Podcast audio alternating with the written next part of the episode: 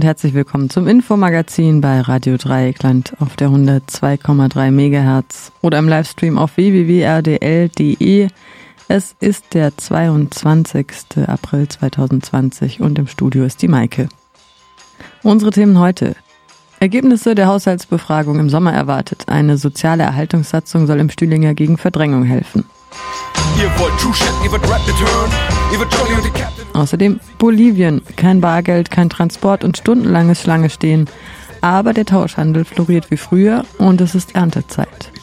Ein Bericht von unserer Korrespondentin Johanna Jacobi. Bundesverfassungsgericht entschied zugunsten der Versammlungsfreiheit trotz Corona. Das generelle Motto, was sich abzeigt, Versammlung mit Sicherheitsauflagen statt Totalverbot. Das sagt die Gesellschaft für Freiheitsrechte GFF. Nach Tod eines Erntehelfers, wie lässt sich der Infektionsschutz auf den Bauernhöfen umsetzen? Kollegin Pia sprach dafür mit Ottmar König vom Badischen Landwirtschaftlichen Hauptverband. Der von Dürre geplagte Wald braucht einen behutsamen Umgang. Dazu sprachen wir mit dem BUND. Und last but not least, die Lea Watch berichtet über die Situation in der Loracher Straße, der Landeserstaufnahmestelle. Die GEMA-freie Musik kommt heute von Neon Schwarz. Im März fanden viele BewohnerInnen im Stühlinger lange Fragebogen in ihren Briefkästen. Fragebögen, welche ein Teil eines längeren Prozesses der Stadt für den Milieuschutz im Stühlinger sind. Ein Beitrag vom Kollegen Aljoscha über den aktuellen Stand der geplanten sozialen Erhaltungssatzung und den Auswirkungen, welche diese haben könnte. Am 28. Februar 2020 veröffentlichte die Stadt Freiburg eine Pressemitteilung, in der eine Umfrage unter 6000 Haushalten im Stühlinger und Haslach angekündigt wurde. Diese Haushaltsbefragung erfolgte im Rahmen der jeweils geplanten sozialen Erhaltungssatzungen für die beiden Stadtteile. Mit einer sozialen Erhaltungssatzung ist es laut Baugesetzbuch dann so, dass Der Rückbau, die Änderung oder die Nutzungsänderung baulicher Anlagen der Genehmigung bedürfen. In manchen Fällen bedarf auch die Errichtung baulicher Anlagen der Genehmigung. Durch dieses Instrument der Genehmigung soll die Stadt Freiburg in die Lage versetzt werden, die Zusammensetzung der Wohnbevölkerung in den jeweiligen Gebieten zu erhalten. Den Beschluss, eine soziale Erhaltungssatzung für den Kernbereich des Stühlingers aufzustellen, fasste der Gemeinderat laut Amtsblatt am 3. März 2020. Lediglich 17 Tage später, ein Tag vor dem erbetenen Rücksendedatum der Umfragen am 21. März, war die Corona-Krise schon voll im Gange und die Stadt erließ die Allgemeinverfügung, mit der das Betreten öffentlicher Plätze im Stadtgebiet verboten wurde. Obwohl die Stadtverwaltung auf Notbetrieb umgestellt hatte, teilte die Pressestelle der Stadt auf Anfrage von RDL mit, dass Die Fragebögen aus der Haushaltsbefragung werden derzeit ausgewertet und analysiert. Wir gehen davon aus, dass wir die Ergebnisse dem Gemeinderat, wie vorgesehen, vor der Sommerpause vorlegen können. Die Auswertung der Fragebögen erfolgt dabei offensichtlich auch während der Corona-Krise durch die in Berlin ansässige LPG MBH, kurz für Landesweite Planungsgesellschaft. Die LPG beschreibt auf ihrer Webseite ihren Arbeitsbereich folgendermaßen.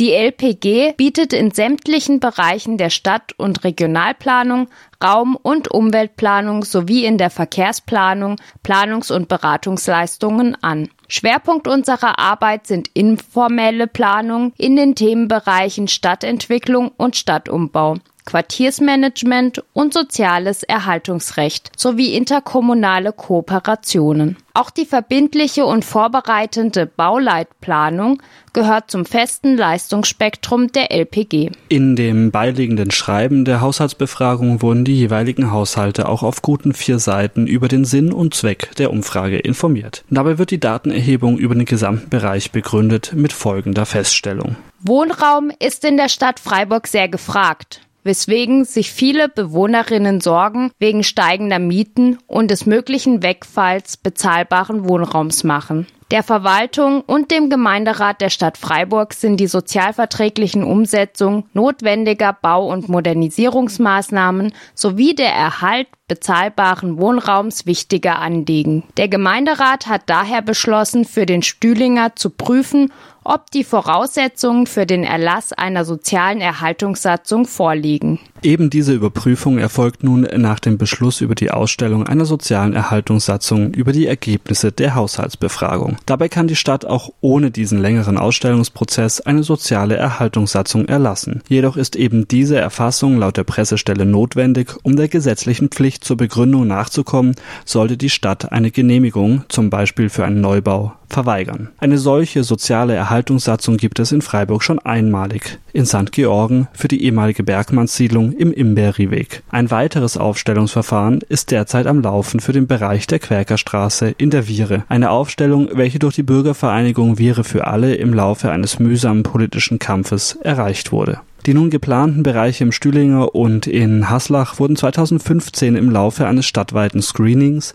als Verdachtsfälle ermittelt. Dabei ist jedoch auffällig, dass der Kernbereich des Stühlingers nur die Hälfte des befragten Gebiets ausmacht. So wird der Kernbereich definiert als im Norden durch die Lehner Straße, im Osten durch die Wenzinger Straße und Bahnlinie, im Süden durch die Bundesstraße 31a und im Westen durch die Escholtstraße begrenzt. Einer beigelegten Karte bei der Haushaltsbefragung ist dagegen zu entnehmen, dass diese bis zur Fehrenbachallee im Westen und im Norden bis zur Barbarastraße durchgeführt wird und auch die Wohngebiete westlich der Fehrenbachallee zwischen Ferdinand-Weiß-Straße und Dreisam beinhaltet. Auffällig bei dieser Auswahl der Fläche Fläche ist, jenseits der Ausdehnung über den Altstühlinger hinaus, vor allem, dass das Metzgergrün außen vor gelassen wird. Das ist natürlich kein Wunder, ist doch für das Metzgergrün schon längst ein Abriss und Neubau geplant, ungeachtet des Protests der dort wohnenden Menschen dagegen. Diese befürchten, dass trotz versprochener Wohnungen mit Förderung sie sich die Mietpreise in den Neubauten nicht leisten können. Eine Person schildert äh, dies bei einer Informationsveranstaltung wie folgt. Also es ist so, ich wohne schon 23 Jahre hier ne? und ich sehe es nicht ein, dass die Häuser abgerissen wäre. Es gibt Leute, wo wenig Geld haben, ne? äh, äh, Rentner zum Beispiel, wo wenig Geld haben und dann können sie nicht mehr leisten, die, die teure Wohnung. Die Stadt verspricht hingegen, dass nach dem Neubau für die ehemaligen Bewohnerinnen des Metzgergrüns weiterhin niedrige Mieten angeboten werden können. Ein Versprechen, welches Martin Horn auch ausführt. Also erstmal die Zahlen. Also wir haben aktuell äh, rund 250 Wohnungen hier im Quartier. Wir haben perspektivisch 550. Also das heißt, wir verdoppeln die Wohnungen. Wir haben von den 550 mindestens 50 Prozent sind gefördert über mindestens 25 Jahre. Das heißt, wir haben erstmal mehr Wohnungen und wir haben vor allem mehr sozial geförderte Wohnungen im Quartier. Das ist erstmal ein Fakt. Klar ist aber auch, dass wir hier, wir haben hier ein paar Wohnungen, die kosten 300 Euro. Ähm, wenn man das runterrechnet, sagt der Stadtbau aber, dass die zukünftigen dieselben, bauen ja viele kleine Wohnungen von, den, von diesen 550, die werden ebenfalls auch so günstig bleiben. Die Nebenkosten werden zum Teil deutlich geringer sein. Das heißt, hier bekommt man im Idealfall für verhältnismäßig die gleiche Miete auf einmal eine barrierefreie Wohnung, wo man weniger heizen muss, die ähm, rollstuhlgerecht ist, perspektivisch gerade auch für ein verhältnismäßig altes Quartier. Schön klingende Worte, von denen der ein oder andere Besucher bei eben der Veranstaltung, wo sie gefallen sind, nicht so viel hält. Da gibt es so viele Rentner und alles. Ne? Und äh, auch äh, Leute, die von der Grundsicherung leben. Dann sind die Mieten, die dann verlangt werden, sind so hoch. Dann müssten die ausziehen, die äh, Leute, die Rentner. Weil die Forderungen sind so hoch und dann, äh, die Grundsicherung deckt das nicht ab. Und dann äh, ist egal, ob das eine Zwei-Zimmer-Wohnung ist oder nicht, dann bist du im Arsch. Das sind alles Versprechungen, die nicht gehalten werden. Der Protest, den die Interessensgemeinschaft Metzgergrün auf die Beine gestellt hat, zeigt, wie gut sie tatsächlich in den so hoch gelobten Diskussionsprozess einbezogen wurden. Mit der Ausklammerung des Metzgergrüns bei weiteren Debatten um die Gestaltung des Stühlingers wird so die Frage nach dem Erhalt des sozialen Milieus als zumindest teilweise schon längst vom Tisch behandelt. Durch die fehlende Abdeckung bei der Haushaltsbefragung können dabei logischerweise auch keine unangenehmen Ergebnisse produziert werden.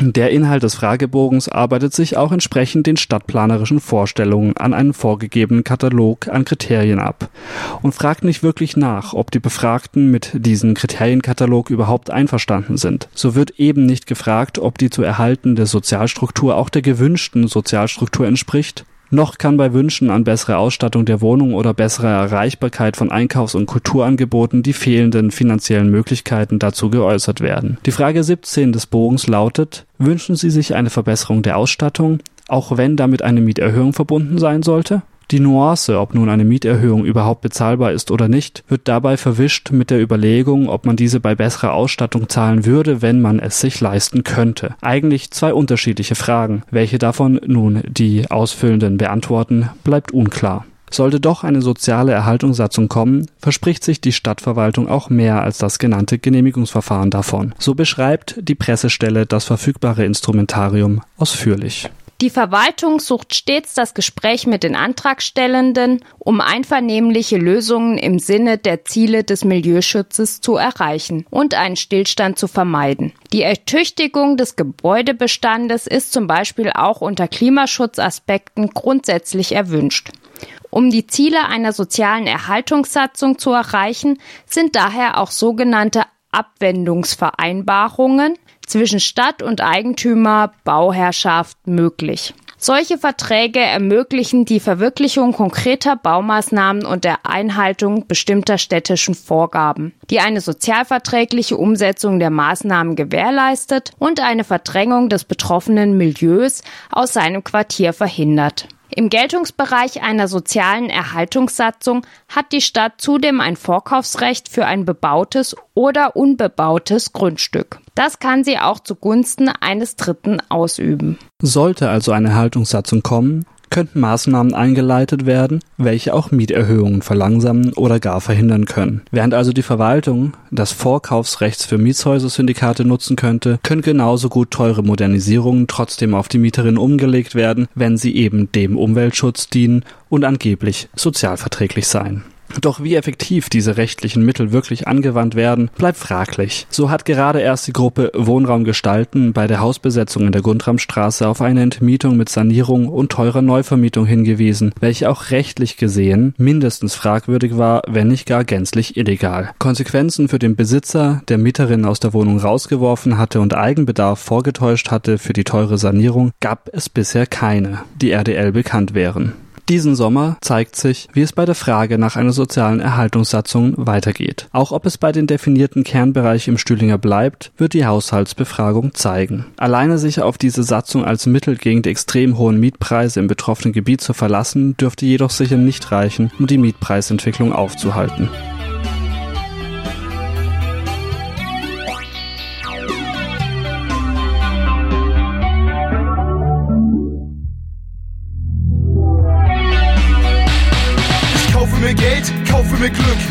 Mir alles, ist das verrückt? Kaufe den Fanclub für den Club, kaufe den Ranchwood für den Suff. Ich kaufe mir dein Album, kaufe mir die Tracks, kaufe mir Whisky, kaufe mir Bags, kaufe mir das iPhone, kaufe mir den iPod, kaufe mir das MacBook, kaufe mir den Laptop. Johanna Jacobi arbeitet in Bolivien für die Universität Bern an verschiedenen Forschungsprojekten zu nachhaltiger Landwirtschaft und Ernährung und berichtet zur aktuellen Lage in einem Land mit fundamentalistisch christlich-rechtskonservativer Putschregierung. Also ich berichte aus Bolivien, wo ich seit fünf Jahren in La Paz lebe und jetzt für die Zeit der Totalquarantäne, die wir seit fünf Wochen in ganz Bolivien haben, ähm, bin ich mit meiner Familie aufs Land in der Nähe von La Paz gegangen. Deswegen äh, kann ich nicht genau sagen, wie isoliert die Leute in der Stadt wirklich sind. Viele Familien sind groß und leben zusammen. Zum Beispiel meine Schwiegerfamilie in La Paz. Dort sind wir zehn Leute in einem Haus. Das heißt, isoliert ist man nicht unbedingt auf dieser Ebene, aber es ist so, dass man nur einen Vormittag pro Woche raus darf, je nach der Nummer vom Pass, die man hat. Und das ist natürlich schon so, dass man dann also den Rest der Woche zu Hause sein muss und auch Samstag und Sonntag darf überhaupt niemand raus. Deswegen gibt es vermutlich schon viele Fälle von Isolation, gerade von älteren Leuten, Leute, die irgendwie alleine leben. Und was die Fälle im Land angeht, das sind offiziell jetzt um die 500 Fälle, fast aufs ganze Land verteilt. Wie viele Tote es gibt, weiß ich nicht genau. Aber ähm, offiziell sind es noch recht wenig. Ich schätze, so um die 30 waren es, glaube ich, noch vor ein paar Tagen. Aber die Fälle sind ziemlich lang jetzt so auf einem ähnlichen Niveau geblieben und steigen nur langsam an. Natürlich wird gesagt, das ist, weil die, die strenge Isolation und die, der totale Lockdown seine Wirkung zeigt. Allerdings ähm, ja, halten sich die Leute nicht so wirklich daran. Also man weiß zum Beispiel, dass die großen Märkte, dass da einfach jetzt sehr früh am Morgen sehr viel los ist und die Leute ihre Sachen halt nachts erledigen und tags bleibt dann jeder zu Hause. Aber man hört das halt um drei, vier Uhr morgens bis fünf oder sechs die, die Märkte und auch die Straßen, gerade in El Alto, in der großen Handelsmetropole oberhalb von La Paz auf 4000 Meter Höhe, sehr, sehr viel los ist und eigentlich fast alles wie immer, nur halt jetzt nachts statt tags. Allerdings war ich vor kurzem im Supermarkt in einer von den reichen Gegenden von La Paz und dort war es wirklich so, dass man äh, also eingesprüht wurde mit irgendeinem Desinfektionsmittel. Die Temperatur wurde gemessen, bevor man rein durfte. Man musste ungefähr 10 Meter Abstand halten zu jedem. Und man musste ungefähr vier Blocks Schlange stehen. Also das war ja schon ziemlich einschränkend. Und dann darf man ja nur am Vormittag und der Supermarkt hat dann auch nur offen von 8 bis um 11 ungefähr. Und sehr viele Leute wollen natürlich dann einkaufen und ja, eben sind die Schlangen sehr lang dementsprechend. Unsere persönliche Situation als Familie ist eigentlich sehr gut, weil wir sind eben aufs Land geflüchtet, wo wir zum Glück ein Stück Land haben und ein kleines Häuschen, wo es uns sehr gut geht und die Kinder da raus dürfen. Das ist natürlich super, da kriegt man eigentlich nicht viel mit. Wir sind hier auf einem kleinen Dorf, wo eigentlich alles ist wie immer. Wir merken es schon ein bisschen an der Ernährung. Also die Nahrungsmittel, die wir haben, sind eigentlich Sachen, die hier aus der näheren Umgebung kommen. Man bekommt nicht sehr gut äh, so Dinge, die von weit weg kommen, aber das macht eigentlich auch nichts. Es ist im Moment Erntezeit und es gibt eigentlich sehr viele verschiedene gute Sachen. Deswegen bekommt man hier auf dem Land eigentlich nicht so viel mit von der Krise. Nur ähm, ist es, also kriegen wir von Nachbarn mit, dass wenn man kein Bargeld sich abgehoben hat vorher, dann ist es sehr schwierig, weil die Banken nur in, also nur die zentralen Filialen in den Städten öffnen und die Leute einfach keine Möglichkeit haben, an Geld zu kommen. Es gibt kaum Geldautomaten auf dem Land. Und das ist natürlich schon für viele sehr schwierig. Wir beobachten dadurch auch, dass es sehr viel Tauschhandel wieder gibt, sehr viel gegenseitige Hilfe, also mehr so ein nicht monetärer Austausch, was eigentlich interessant ist, weil die Leute hier sehr schnell auf die traditionellen ähm, ja, Muster zurückgreifen, die es immer gab. Also dass man sich gegenseitig hilft, dass man die Ernte sich tauscht. Das hat auch Namen, Drecke. Also ich habe das eine, der andere hat das andere, also tauscht man. Und so gibt es eigentlich ziemlich viel jetzt, was die Nachbarn auch sagen, das haben sie seit vielen Jahren nicht mehr gesehen. Sehr viele Menschen sieht man, die, die, die ihr Land bearbeiten, zusammen Familien ernten und bearbeiten ihre Felder. Das hat man wohl auch schon sehr lange nicht mehr gesehen. Das ist eigentlich ganz interessant. Und hier auf dem Land ist es also sicher besser als, als in der Stadt im Moment. Auch, ähm, ja, ich habe mir ein paar Fragen geschickt, also zum Beispiel, ob man noch im Park sitzen darf. Das ist in der Stadt ist sicher nicht mehr möglich. Aber hier auf dem Dorf ist eigentlich, also kontrolliert eigentlich niemand. Aber man kriegt schon mit aus den Städten, auch von Freunden, die jetzt in La Paz sind, äh, dass es sehr militarisiert ist im Moment, dass also Militär patrouilliert überall. Und jetzt machen sie sogar so lustige Tanz- und Singen-Videos, wo sie singen, wir alle sind Soldaten und zusammen besiegen wir das Coronavirus. Es ist aber eigentlich irgendwie eine sehr einschüchternde Stimmung in der Stadt von dem, was mir Freunde erzählen. Also, dass eben, wie gesagt, überall das Militär patrouilliert und alles kontrolliert. Industrie und Wirtschaft sind sicher sehr stark betroffen. Also ein Großteil der Jobs hier sind ja informelle Jobs, Leute, die irgendwas verkaufen, die von einem Tag auf den anderen leben. Keine wahrscheinlich sehr wenig Ersparnisse haben oder gar keine und vor allem auch nicht Vorräte. Und für die ist es sehr, sehr schwierig. Die bekommen teils Geld ausgezahlt. Da muss man aber, weil die Banken ja nicht offen haben, außer die Zentralfilialen in der Stadt, in die Stadt laufen und dann dort stundenlang Schlange stehen. Und das ist also besonders schlimm, gerade für ältere Leute, die ja eine Rente bekommen, die sich auch von der Bank immer abholen müssen und die laufen teils, habe ich in der Zeitung gelesen, fünf Stunden, um dann da nochmal irgendwie stundenlang Schlange zu stehen. Und das ist natürlich ein besonderes Risiko, gerade für ältere Leute. Und äh, klar, also große Wirtschaftszweige stehen still. Informelle Wirtschaft geht teils wohl weiter, soweit es halt möglich ist, also was Handel und so angeht. Aber äh, vieles ist schon, steht schon still und gerade sowas wie Tourismus und Gastronomie ist natürlich extrem betroffen gerade so diese Dinge, die in Bolivien gerade am Aufblühen waren, könnte man sagen, die jetzt natürlich total zurückgeworfen werden. Und über die Krankenhäuser und die Krankenpflege hört man nicht so viel, außer dass es schlecht organisiert ist. Also es war recht erschütternd, dass das eins der ersten Opfer war, ein, ein reicher Industrieller, der in einem guten Krankenhaus war. Und die Stadtverwaltung von La Paz hatte aber extra ein offensichtlich schlechteres Krankenhaus eingerichtet für die Coronavirus-Kranken. und der musste dann, also wurde dann zwangsverlegt und ist dann in diesem schlechteren Krankenhaus gestorben, weil sie im, sehr wenig Möglichkeit hatten, ihn überhaupt zu behandeln. Das ist natürlich ein großer Skandal und Viele Leute haben jetzt Angst, was auch dazu führt, dass, dass äh, kaum jemand das äh, sagen, irgendwie mitteilen würde, wenn, oder sich überhaupt testen ließe, wenn, wenn er oder sie vermutet, das Virus zu haben. Deshalb ich auch denke, dass die offiziellen Zahlen wahrscheinlich total untertrieben sind. Die Grenzen sind komplett dicht, also man kommt nicht rein und raus aus dem Land, schon länger, wahrscheinlich sechs Wochen. Eine schlimme Situation ist, dass äh, Chile alle Bolivianer rausgeworfen hat für viele Bolivianer arbeiten ja in Chile, sind auch nicht unbedingt schlecht gestellt dort. Aber die sind jetzt sozusagen heimatlos, weil Bolivien lässt ja noch nicht so ohne weiteres rein. Und da waren jetzt wirklich Leute irgendwie ein, zwei Wochen an der, an der Grenze gestrandet, also Familien, auch ältere Leute und so, die da einfach nicht weiterkamen. Dann gab es einen großen Aufschrei in der Bevölkerung und jetzt musste die Regierung die aufnehmen, hat sie jetzt unter Quarantäne gestellt. Es kommen auch noch mehr, auch aus anderen Ländern und sitzen dann da an den Grenzen. Und also das ist eine ziemlich schlimme Situation. Universitäten, Schulen sind natürlich auch komplett geschlossen und hier ist natürlich noch das Problem, dass viele Leute keinen oder nur sehr schlechten Zugang zum Internet haben. Und dadurch geht es mit dem Online-Lernen auch sehr schlecht und die Regierung hat sogar verboten, dass eben die, die Schulen einfach und die, und die Kurse einfach weitergeführt werden, weil natürlich das für viele Familien ein Nachteil ist. Also man könnte sagen, das Bildungswesen steht im Grunde still.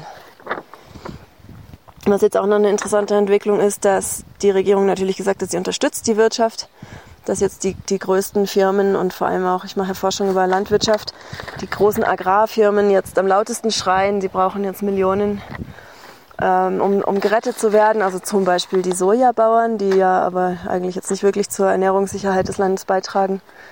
Auch nicht wirklich zu Steuereinnahmen, wie wir in unserer Forschung gesehen haben, weil das meiste Kapital natürlich ins Ausland fließt und sie auch kaum Steuern zahlen.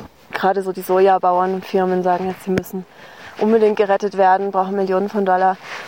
Und der bolivianische Staat hat gerade also mit dem IWF ein, ein Kreditabkommen unterschrieben, was wir eigentlich dachten, dass Bolivien jetzt darüber hinweg ist, diese Dinge einzugehen.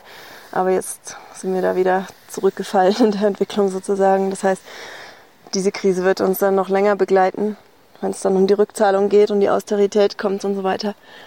Das heißt, das ist keine gute Entwicklung. Also man kann sehen, es gibt interessante Entwicklungen so in den lokalen, kürzeren Wirtschaftszyklen, die Leute, die mehr sich umeinander kümmern. Hier gerade auf dem Land kann man das gut sehen, aber gesamtwirtschaftlich wird es, denke ich, noch sehr schlimme Folgen haben.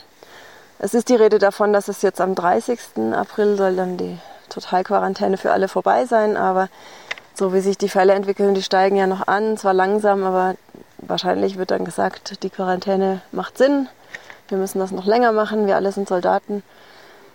Ja, also ich sehe im Moment da nicht so ein wirkliches Ende in Sicht.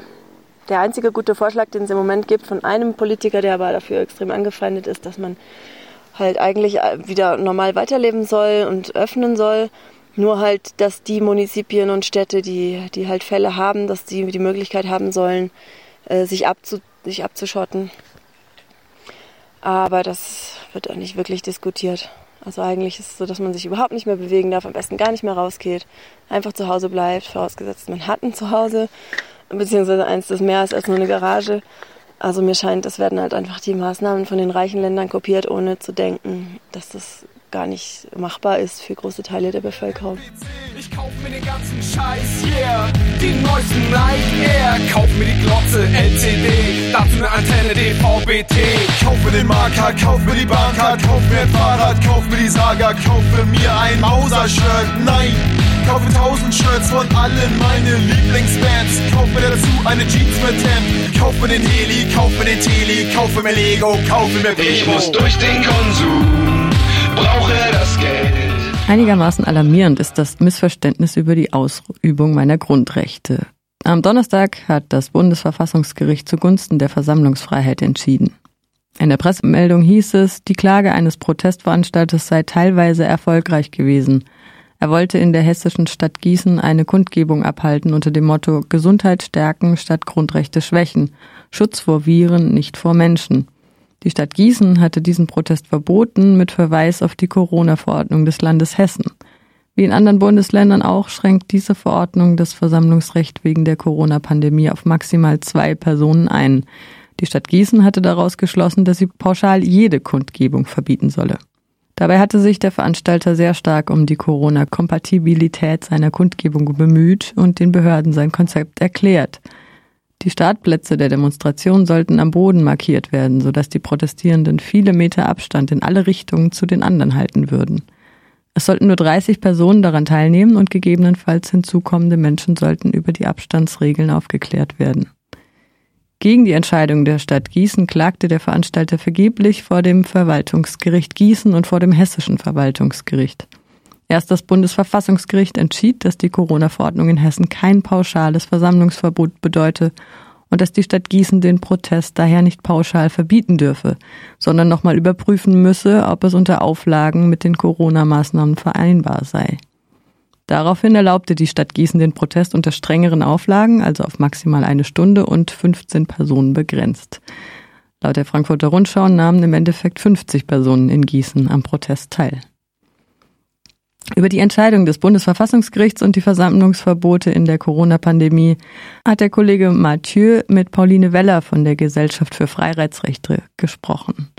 Wir haben Sie zunächst gefragt, wie zufrieden Sie mit der Entscheidung des Bundesverfassungsgerichts ist. Erstmal muss man ja sagen, dass die Beschwerde äh, insofern erfolgreich war, als eben klargestellt wurde seitens des Bundesverfassungsgerichts, dass es kein generelles Versammlungsverbot mehr geben darf ohne dass im Einzelfall geprüft wird, ob die Versammlung eben unter Auflagen vielleicht auch stattfinden kann. Also das generelle Motto, was sich abzeigt, ist quasi Versammlung mit Sicherheitsauflagen statt Totalverbot. Und das ist, denke ich, in der aktuellen Situation ein total wichtiges Signal, weil es ja auch in vielen anderen Bundesländern aktuell um die Frage geht, ähm, welche Pflichten quasi die Versammlungsbehörden aktuell haben, um eben zu prüfen, äh, ob eben eine Veranstaltung oder eine Versammlung ähm, eben unter den Auflagen, die auch sonst aktuell gelten, eben stattfinden kann. Ähm, die Behörde hatte ja im Fall von Gießen ursprünglich argumentiert, dass äh, erfahrungsgemäß bei einer Versammlung solcher Mindestabstand eben von diesen 1,5 Metern, die wir jetzt in vielen Bundesländern haben, nicht eingehalten werden würden, beziehungsweise dass der Veranstalter nicht sicherstellen könnte, dass dieser Mindestabstand eingehalten werden würde. Und hier muss aber klar gesehen werden, dass der Staat Schutzpflichten hat dahingehend, dass eine Demonstration stattfinden kann. Sprich, es muss dann eben im Sicherheitskonzept geschaut werden, dass ausreichend Ordner beziehungsweise Polizeibeamte vor Ort sind, ähm, so dass eben alles nach Plan ablaufen kann. Und das gilt selbstverständlich auch in Zeiten der Corona-Krise. Also bei der Versammlungsfreiheit ist es ja so, dass man auch in sonstigen Zeiten also einfach nie eine Genehmigung in dem Sinne braucht, sondern was eben Notwendig ist es, dass man in den allermeisten Fällen zumindest eine Versammlung anmeldet. Aber in der freiheitlichen demokratischen Grundordnung, wie es heißt, gilt eben nicht, dass der Staat erstmal genehmigen muss, dass ich überhaupt von meinem, meinem Grundwerten ähm, äh, beziehungsweise meinen ähm, Rechten äh, in der Demokratie Gebrauch machen kann. Und das äh, wurde eben jetzt nochmal eindeutig vom Bundesverfassungsgericht unterstrichen. Ähm, das klingt aber jetzt wie ähm, eine bloße Analyse der Rechtslage in Hessen sozusagen, der, also dieser Verordnung und nicht wie eine Entscheidung darüber, ob Versammlungsverbote unter Corona ähm, tatsächlich verfassungswidrig wären. Stimmt dieser Eindruck? Also die Situation in Hessen ist schon in gewisser Weise vergleichbar mit der Situation, die wir auch in anderen Bundesländern haben. Und zwar gilt ja nach der Corona Verordnung in Hessen eben die grundsätzliche Bestimmung, dass man eben den Kontakt zu Personen außerhalb des eigenen Hausstands äh, minimieren soll und eben auf Abstand gehen soll von eben den 1,5 Metern. Und was das Bundesverfassungsgericht jetzt eben gesagt hat, ist, dass es nicht ausreichend ist, wenn die Versammlungsbehörde sich jetzt eben auf diese generellen Kontaktbeschränkungen beruft, äh, mit Blick auf die Versammlungsfreiheit. Also es muss eben im äh, juristischen Sprachgebrauch spricht man dann von Ermessen. Es muss eine richtige Abwägungsentscheidung, sprich Ermessensentscheidung getroffen werden, in der man eben im Einzelfall prüft,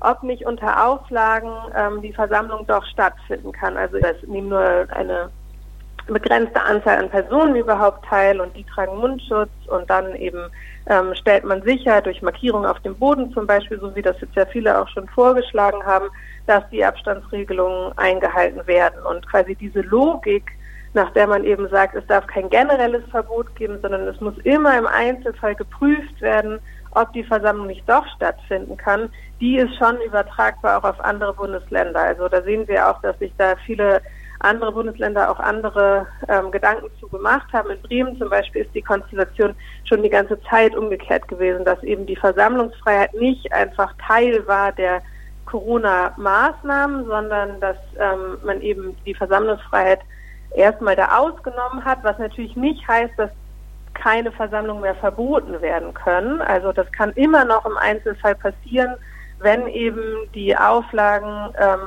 nicht ausreichen, um die Infektionsschutzgefahr zu äh, ausreichend zu minimieren, aber ähm, das ist sozusagen von der freiheitlichen Logik her natürlich trotzdem was ganz anderes. Vom Verwaltungsgericht Gießen bis zum Verfassungsgericht war keiner Richterin aufgefallen, dass die Verordnung des Landes Hessen ähm, kein pauschales Versammlungsverbot darstellt und dass die Stadt Gießen diese Verordnung falsch verstanden hatte.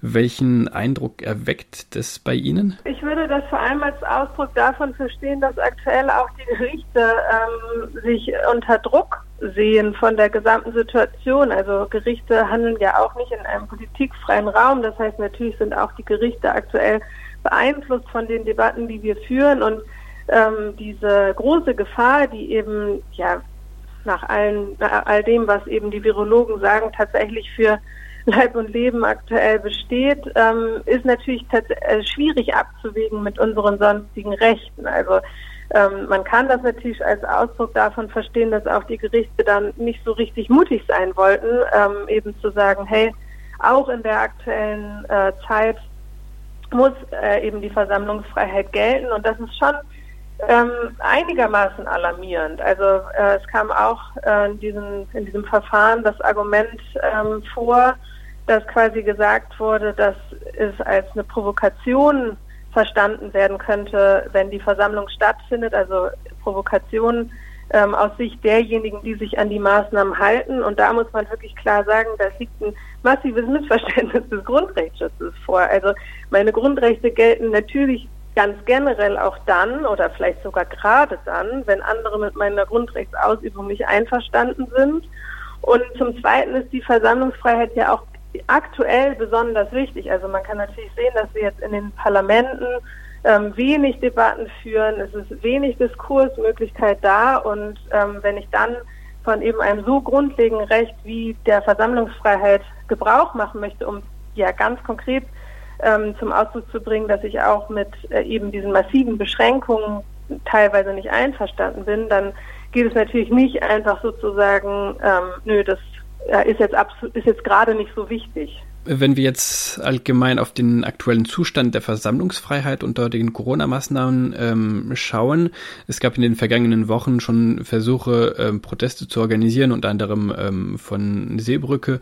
Ähm, teilweise wurden die Proteste auch ordentlich mit Repression der, äh, durch die Polizei konfrontiert oder mit Verboten.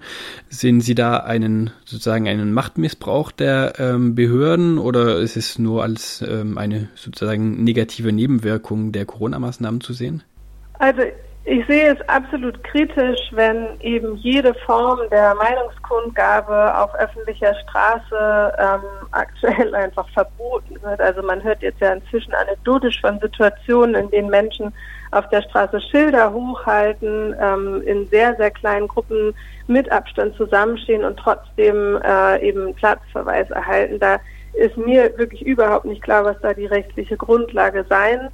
Ähm, perspektivisch, und da denke ich, ist auch jetzt äh, diese Entscheidung des ähm, Bundesverfassungsgerichts ein wichtiges Signal, ähm, gehe ich schon davon aus, dass ähm, jetzt im Laufe der nächsten Wochen äh, es wieder zu einer versteckten ähm, Öffnung der Versammlungsfreiheit kommen wird. Und die Gerichte da jetzt mutiger werden, eben unter ähm, Einhaltung der äh, Auflagen, die eben auch sonst gelten, mit Blick auf den Infektionsschutz ähm, eben die Versammlung wieder zu verbieten. Auch noch ein, ein, wichtiger Aspekt in dem Ganzen ist, ähm, ist, dass diese, das Argument, dass eben die temporäre Aussetzung der Versammlungsfreiheit ähm, vielleicht ja nicht so schlimm sei, weil bald äh, wird ja wieder der Normalzustand kommen, dass das wirklich bei der Versammlungsfreiheit überhaupt nicht zieht. Also weil das hat auch das Bundesverfassungsgericht in der sogenannten Brockdorf-Entscheidung klar zum Ausdruck gebracht. Der Zeitpunkt, zu dem ich ähm, eben auf die Straße gehe, ist ein ganz wesentlicher Bestandteil des Rechts an sich. Also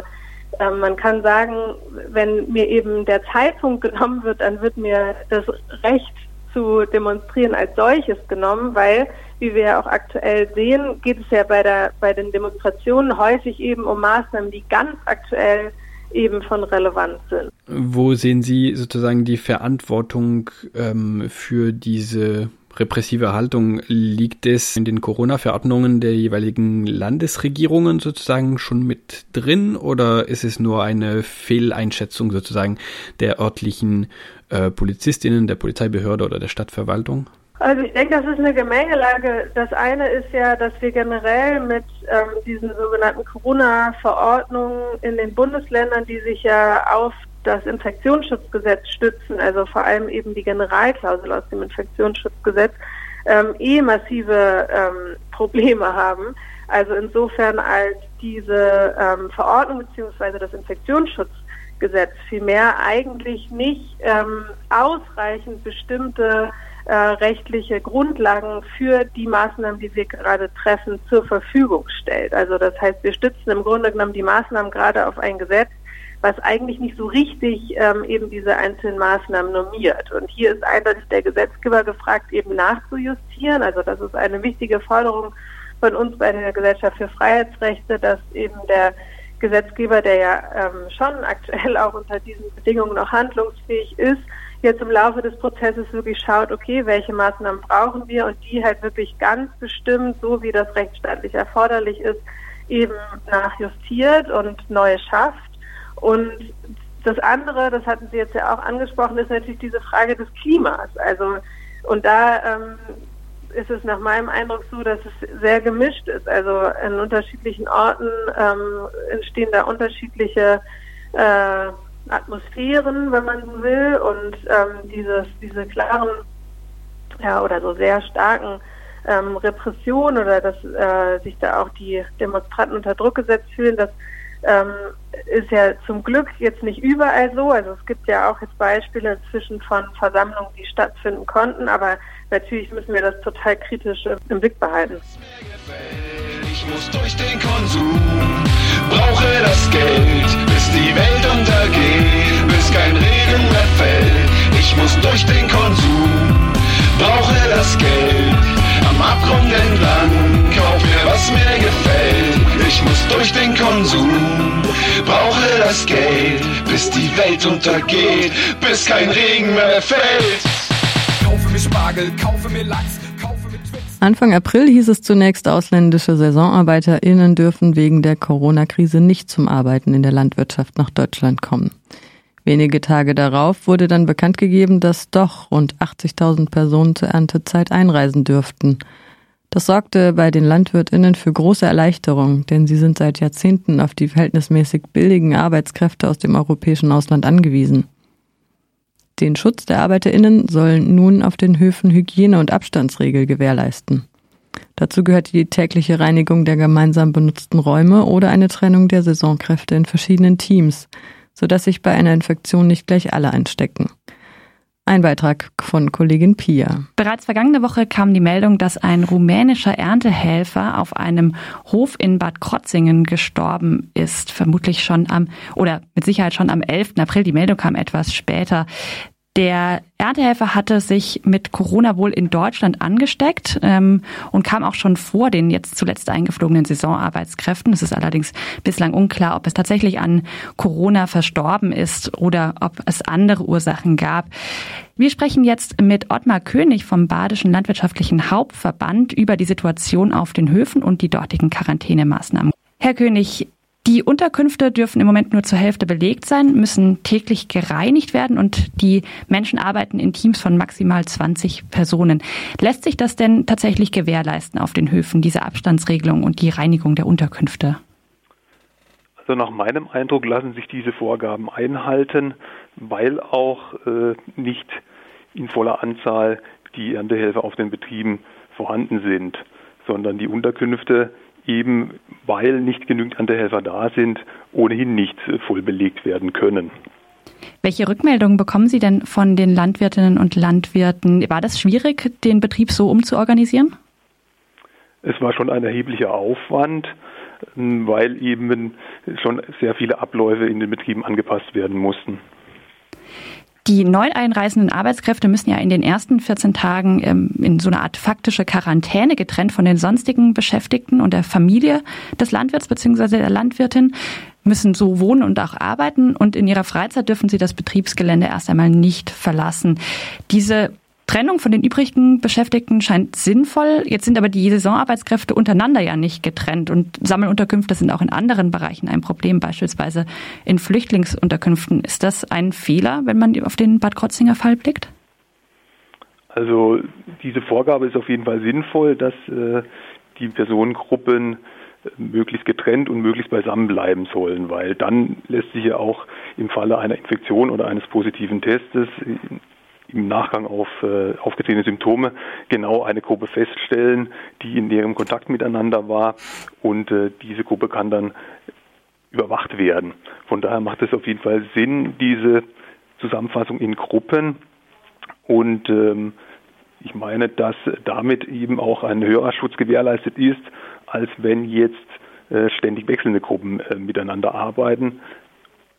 Es macht Sinn, diese Vorgabe und ähm, es ist auch dadurch umsetzbar, dass zum Beispiel eben die in Gruppen untergebrachten Saisonarbeitskräfte eben zum Beispiel Küchen oder andere Gemeinschaftsräume im zeitweisen Wechsel nutzen, sodass die sich dort nicht begegnen, sondern dass eben die Gruppen auch bei der Küchennutzung, bei der Gemeinschaftsraumnutzung quasi separiert werden, zeitlich nacheinander das stattfindet und diese Räume dann eben auch gereinigt werden zwischendurch. Das heißt aber nochmal kurz die Nachfrage, die Unterbringung in Sammelunterkünften ist im Moment für Sie kein Problem. Also mir sind jetzt hier keine Probleme bekannt geworden. Wie oft wird denn überprüft, das soll ja vom Gesundheitsamt geschehen, ob die Regeln jeweils auf den Höfen eingehalten werden? Also hierzu sind mir keine Informationen bekannt, wie oft die Prüfungen stattfinden. Die Prüfungen finden statt, werden weiterhin stattfinden. Ähm, für Privatpersonen sind diese äh, Unterkünfte für private Gäste sind diese Privatunterkünfte, diese Unterkünfte ohnehin nicht äh, besuchbar derzeit, sondern eben nur für die Behörden. Das ist ja auch in äh, anderen Sektoren als in der Landwirtschaft ein Problem. Menschen gehen krank zur Arbeit, weil sie einen Lohnausfall fürchten oder sich nicht leisten können oder gar die Kündigung fürchten. Ähm, in Bad Krotzingen jetzt sind alle Erntehelfer, die mit der verstorbenen Person in Kontakt stehen, unter Quarantäne. Welche Regeln gelten denn ganz grundsätzlich, sollte eine Saisonarbeitskraft während der Ernte krank werden oder eben in Quarantäne müssen? Also die Personen, die in Quarantäne sind, äh, die können ja in ihrer Gruppe äh, quasi weiterarbeiten. Es geht ja nicht darum, dass sofort ein Arbeitsverbot verhängt wird für, für alle Personen auf dem Betrieb, sondern es wird ja geschaut, mit welchen Personen hatte eine infizierte Person Kontakt, äh, wie sieht die Gruppe aus, die wird dann näher untersucht. Es ist ja nicht so, dass der ganze Betrieb dann äh, stillgelegt wird. Und ähm, das ist ja auch äh, sinnvoll. Und eben diese gruppenweise Betrachtung, die ähm, ist ja auf jeden Fall sinnvoll, denke ich. Und falls eine Person tatsächlich erkranken sollte und äh, tatsächlich nicht arbeiten kann, wie sind denn da die Jobs gesichert oder die Löhne? Also es gilt, äh, gelten die ganz normalen äh, arbeitsrechtlichen Regelungen, die in Deutschland für alle Arbeiter gelten, die gelten auch für Saisonarbeitskräfte. Und von daher gibt es auch äh, das Entgeltvorzahlungsgesetz, das greift äh, nach vier Wochen Beschäftigung und dann kommt es eben darauf an, äh, wann tritt die diese, äh, diese Krankheit quasi auf? Ähm, fällt jemand unter diese Regelung oder nicht? Und falls nicht? Äh, falls nicht, dann ähm, ist mir bekannt, dass äh, natürlich die betroffenen Personen weiterhin auf den Betrieben äh, wohnen und äh, verpflegt werden. Das sagt Ottmar König zur Situation der Saisonarbeitskräfte auf den Höfen. Davon sehr viel, ohne Kalkül, weil ich es fühle. Kauf mir ein Buch, kauf mir ein Sofa, kauf mir den neuesten Pauli Pullover, kaufe mir T-Shirts, Caps und Rosen. Ich kauf mir Lack Dosen, kaufe mir Nikes, kaufe mir High Heels, kaufe mir Lidl, kaufe mir Aldi, kaufe mir all die Dinge. Kaufe mir eine Stimme, wie Will Kaulitz von Tokyo Hotel. Und wir singen den Song bis hinter die Welt. Kauf mir die Kette, kauf mir den Ring, kauf mir das Auto, kauf mir die Rims, kaufe mir Kippen, kaufe mir Kaffee, kauf mir die neueste Simpsons Staffel, kaufe mir Erdbeeren, kaufe mir Erdgas, kaufe mir Erdöl, kaufe mir Erdnussbutter. Nur wegen der Corona-Krise steht der Klimawandel nicht still. Im Gespräch mit Radio Dreieckland wirbt Nicola Ude, Expertin für Waldpolitik beim BUND, für einen anderen Umgang mit dem Wald. Dies angesichts der aktuellen Trockenheit, vor allem aber auch langfristig. Denn zehn Prozent des Waldes sollten unberührt belassen werden, der Rest sollte schonender bewirtschaftet werden, wofür der Staat Waldbesitzern und Kommunen einen Ausgleich zahlen sollte. Bilder von Teilen des Nationalparks Bayerischer Wald, wo nach dem Ende der Säuberung des Waldes zahlreiche Flächen zunächst verloren gegangen sind, schrecken Nicola Ude nicht. Nach, ihren, nach ihrer Ansicht braucht der Wald halt mehr Zeit und positive Entwicklungen seien auch im bayerischen Wald bereits zu beobachten. Auf verlorenem Posten stünde aber jedoch Waldpolitik, wenn nicht genug zur Begrenzung des Klimawandels getan werde. Ein Beitrag von Kollege Jan. Da leiden natürlich am allerstärksten die Nadelforsten, also aus Fichten und aus Kiefern. Aber wir sehen es eben auch äh, bei den Buchen und auch bei den Eichen, dass sie mit der Trockenheit, ähm, ja, dass sie, dass sie das wirklich zu schaffen macht. Sehen Sie irgendwie kurzfristige Gegenmaßnahmen? Also wichtig ist halt, dass wir den Wald jetzt, ähm, wo er so unter der Trockenheit durch die Klimakrise leidet, nicht noch zusätzlich stressen. Also da wäre eine Maßnahme, dass man grundsätzlich den Wald schonender als ähm, vielerorts bisher bewirtschaftet. Also dass man weniger Bäume erntet, ähm, vorsichtiger erntet und den Wald eher geschlossen lässt. Ähm, Sie müssen sich das vorstellen, wenn, die, wenn Sie das Kronendach zu stark auflichten, fällt ja die Sonne noch viel stärker rein und die Verdunstung ist noch größer. Das heißt, dann trocknet der Wald noch viel schneller aus, während wenn es eben schön kühl und feucht und schattig ist und die Feuchtigkeit so ein bisschen im Wald bleiben kann, dann ist er eben auch ein bisschen weniger anfällig gegen solche Dürreperioden. Und wichtig ist dann eben auch, dass äh, wir genügend äh, totes Holz, also auch gerade dickes totes Holz im Wald lassen, weil das wirkt praktisch wie so ein Schwamm. Um aber auch diese mh, schonendere Bewirtschaftung von unseren Wäldern sicherzustellen, also damit auch praktisch alle gleiche Chancen haben, ist es ganz wichtig, das gesetzlich zu verankern. Also deshalb fordern wir als BUND ähm, schon lange eine bundesweite Verankerung im Bundeswaldgesetz von ökologischen Mindeststandards, sowohl für die öffentlichen Wälder als auch für die privaten Wälder. Holz im Wald, freut sich da nicht einfach auch der Buchdrucker und andere Borkenkäfer, wie man es ja im bayerischen Wald gesehen hat, über die Brutplätze? Ja, mit dem Borkenkäfer ist es ja so. Also wenn Sie ähm, ein gesund, eine gesunde Fichte haben, dann hat die ja auch Abwehrmechanismen. Also die kann dann zum Beispiel Harz ähm, ausstoßen, wenn sie von Borkenkäfern befallen wird und sich auch so wehren. Aber wenn eben die Wälder so trocken sind, dann wird es eben schwierig und die Fichte leidet da auch besonders schnell unter Trockenheit. Also da ist eigentlich die Lösung eher wirklich, dass man da langfristig rangeht und sagt, ähm, also wir müssen jetzt mal mit dem Waldumbau tatsächlich noch schneller vorangehen, als wir das bisher getan haben. Oder in einigen Regionen Deutschland ist auch noch nicht so furchtbar viel passiert, weil der Waldumbau auch durch das nicht angepasste Wildtiermanagement oftmals behindert wird. Also häufig ist eben so, da ist es eben so, dass die Jagdberechtigten so viele Rehe im Wald belassen, dass wenn eben junge Laubbäume dann auch hochkommen von selber oder gepflanzt werden, dass die dann halt von Rehen sehr schnell wieder aufgefressen werden. Und deshalb ist es wichtig, dass, das, dass der Wildbestand, vor allem der Rehbestand, so niedrig gehalten wird, dass eben einige von den jungen Laubbäumen eine Chance haben, hochzukommen. Wenn sie jetzt eben auch ähm, Holz im Wald liegen haben, also zum Beispiel eben Fichtenholz, dann ist es die Frage, wie alt ist das denn? Also wenn das eben schon ähm, sehr lange dort liegt und trocken ist, dann wird es auch nicht mehr vom Borkenkäfer befallen. Also den, das alte kann man, kann man durchaus liegen lassen. Das kann und kann, das kann und sollte liegen bleiben, weil das eben auch wieder ja Feuchtigkeit speichern kann. Also wenn mhm. es denn mal regnet, Es äh, fördert auch zum Beispiel gerade bei Flächen, die zusammengebrochen sind, also wo ganze Waldbestände, Fichtenbestände zusammengebrochen sind. Und da hält es dann eben nochmal so ein bisschen auch die Feuchtigkeit, die da ist. Wenn eben wieder was hochwächst, dann behindert es Rehe, äh, da an die kleinen Bäumchen ranzukommen. Also es ist auch ein Schutz. Und vor allen Dingen bleibt eben auch äh, die Biomasse dann auf dem Boden. Also als wenn sie das jetzt eben alles abräumen, so dass eben dann auch ein Humus wieder gebildet wird.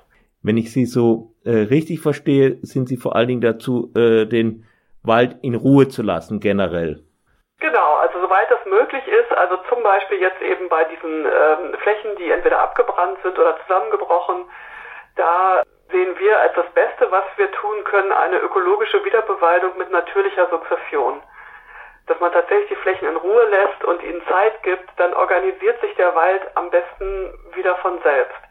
Manchmal ist es nicht so ganz einfach, also gerade wenn es eben weit und breit keine Laubbäume gibt, die vielleicht Samen dort ähm, hinbringen können oder eben auch keine Eichelherr, die vielleicht mit Eicheln da die verbuddeln, dann muss eventuell gepflanzt werden, aber normalerweise ist es besser, da den Wald in Ruhe zu lassen.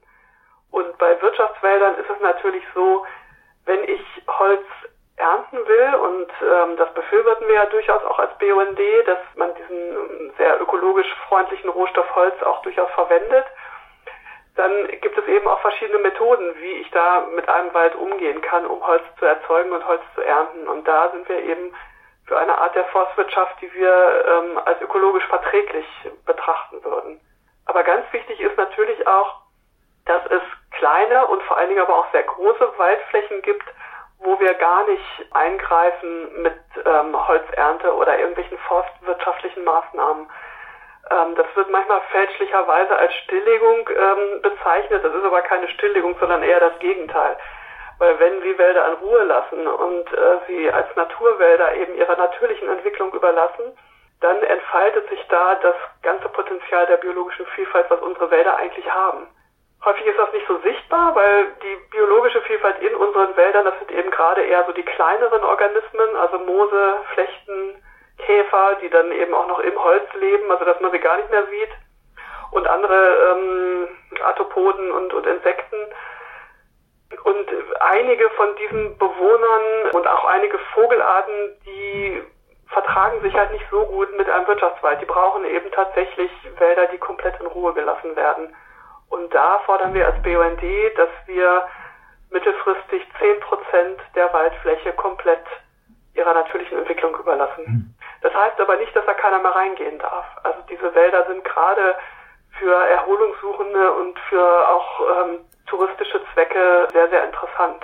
Also weil sie natürlich äh, viel vielfältiger sind und viel mehr Leben in sich bergen als ein Wald, der sehr stark unter der Holznutzung steht.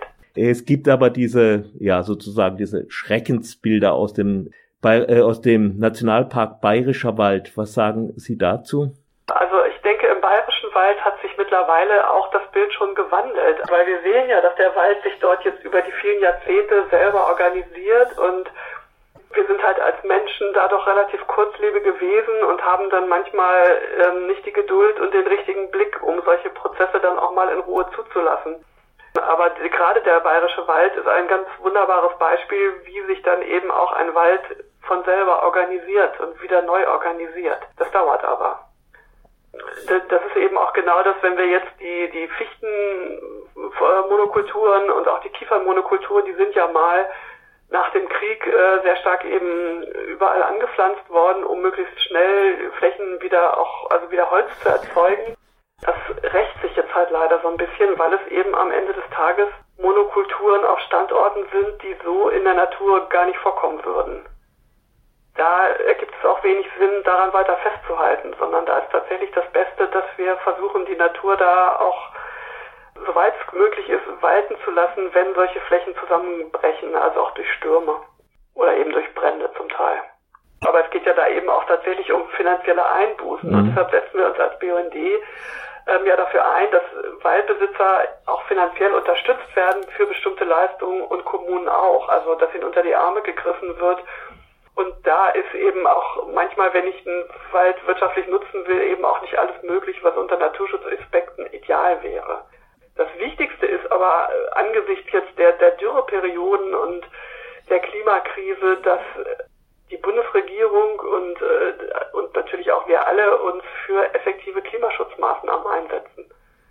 Weil wenn wir die Klimakrise nicht in den Griff bekommen, dann wird es auch sehr, sehr schwierig für den Wald, ganz egal, was wir da machen.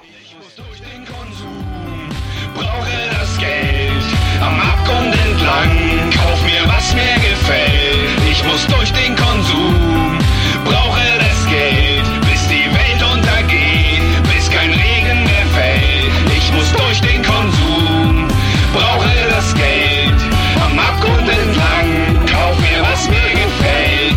Ich muss durch den Konsum, brauche das Geld, bis die Welt untergeht, bis kein Regen mehr fällt. Auf Anfrage an das Regierungspräsidium hieß es, man bemühe sich in der Lea die gebotenen Hygienebestimmungen zu befolgen. Es gäbe ein Quarantänegebäude für mögliche und verifizierte Infizierte. In der Kantine wird mit zwei Metern Abstand gegessen und außerdem würden Zettel in vielen Sprachen verteilt zum Abstand halten und zum Händewaschen. Außerdem sind insgesamt 47 Personen, Familien sowie alleinstehende Frauen in der Jugendherberge untergebracht. In der Lea, der Landeserstaufnahmestelle, bemühe man sich, die 130 BewohnerInnen in Einzel- und Doppelzimmern unterzubringen, obwohl es da auch entgegengestellte Berichte gibt. Vier Wochen nach Einrichtung der weitgehenden Ausgangsbeschränkungen in Deutschland machen jetzt langsam die Geschäfte wieder auf. Abschlussklassen werden zeitnah in die Schule zurückkehren und auch sonst scheint die verordnete Blaupause langsam wieder weniger zu werden für die meisten von uns. Mit erhöhten Hygienevorschriften, das ist klar, aber der Alltag kommt. Nur in den Erstaufnahmelagern für Geflüchtete kann deutschlandweit nicht die Rede sein von Normalisierung und Entspannung. In Bremen beispielsweise demonstrieren die Geflüchteten der Erstaufnahmeeinrichtungen in der Lindenstraße seit Wochen mit einer breiten Unterstützung aus der Bremer Gesellschaft für die Schließung des Lagers. In Thüringen wurde direkt bei Ausbruch der Pandemie ein Lager mit 500 Bewohnern unter polizeilich durchgesetzte Quarantäne gesetzt und aktuell ist der massive Ausbruch des Coronavirus in der Lea Ellwang bundesweit in den Medien im Gespräch. Mehr als die Hälfte der 500 Bewohnerinnen ist an Corona erkrankt, die Schutzmöglichkeiten für die Bewohnerinnen nicht ausreichend. Die Aktivisten von Refugees for Refugees beobachten und veröffentlichen seit Wochen die miesen Zustände vor Ort. Im ganzen Lager existiert keine Trennung von positiv und negativ getesteten. Sie begegnen sich im Freien bei der Arbeit, zum Beispiel in der Küche, in den Gebäuden und in den Zimmern. Toiletten und Waschräume müssen sie gemeinsam benutzen. Die Geflüchteten, mit denen wir gesprochen haben, können die Behauptung des Regierungspräsidiums Stuttgart, Infizierte seien in eigenen Gebäuden untergebracht, nicht bestätigen. Die zuständige Behörde, das Regierungspräsidium Stuttgart, scheint überfordert und unwillig, eine Auflösung des Lagers angesichts der Situation in Betracht zu ziehen. In Freiburg wurde seit Ausbruch der Epidemie zwar die Belegung im Lager in der Lörracher Straße reduziert, circa 100 Leute leben dort aber weiterhin. Wie die zuständigen Behörden einen Verlauf wie in Ellwangen ausschließen wollen, wird weder mit den Bewohnerinnen noch mit der Öffentlichkeit geteilt. Die Gruppe Lea Watch aus Freiburg beobachtet das Handling der Lageleitung ist mit den BewohnerInnen des Lagers teilweise telefonisch im Austausch und erzählt uns, wie der aktuelle Stand ist. Bevor Corona so wirklich ausgebrochen ist, in Anführungsstrichen, in Deutschland, äh, haben wir halt im Kontaktcafé schon mitbekommen, dass die Bewohnerinnen Angst haben in Bezug auf dieses Virus, weil sie eben im Camp sind, weil immer noch neue Leute sozusagen ankommen die nicht getestet werden, ähm, weil sie eben auf total engem Raum leben. Da waren schon ziemlich früh Befürchtungen da. Und was wir sonst noch so mitbekommen, ist eben, dass sich durch diese Entzerrung die Angst oder Unsicherheit schon reduziert hat, aber eben nur reduziert hat. Also sie ist immer noch da. Es sind immer noch sehr viele Menschen auf engem Raum, die sich Badezimmer teilen, die sich Toiletten teilen, die in der Kantine alle essen, während Restaurants in Freiburg geschlossen sind. Das sind natürlich Dinge, die man dann irgendwie nicht so richtig verstehen kann. Klar, was sie fordern, was jetzt zwar besonders, aber natürlich sonst auch halt eine dezentrale Unterbringung irgendwie fordern, also halt nicht in einem Lager. Was eigentlich auch vom ähm, Asylbewerberleistungsgesetz auch erlaubt ist. Also es ist schon auch möglich, eben nicht in solchen Lagern untergebracht zu werden. Nur müssen es halt die Behörden auch irgendwie wollen. Das war's auch schon wieder vom Infomagazin am Mittwoch, den 22. April 2020. Im Studio war die Maike. Ihr könnt das ganze Magazin auf unserer Website www.rdl.de nachhören, sowie im freien Radionetz freie-radios.net. Die Musik kam von Neon Schwarz, GEMA frei wie üblich. Und tschüss.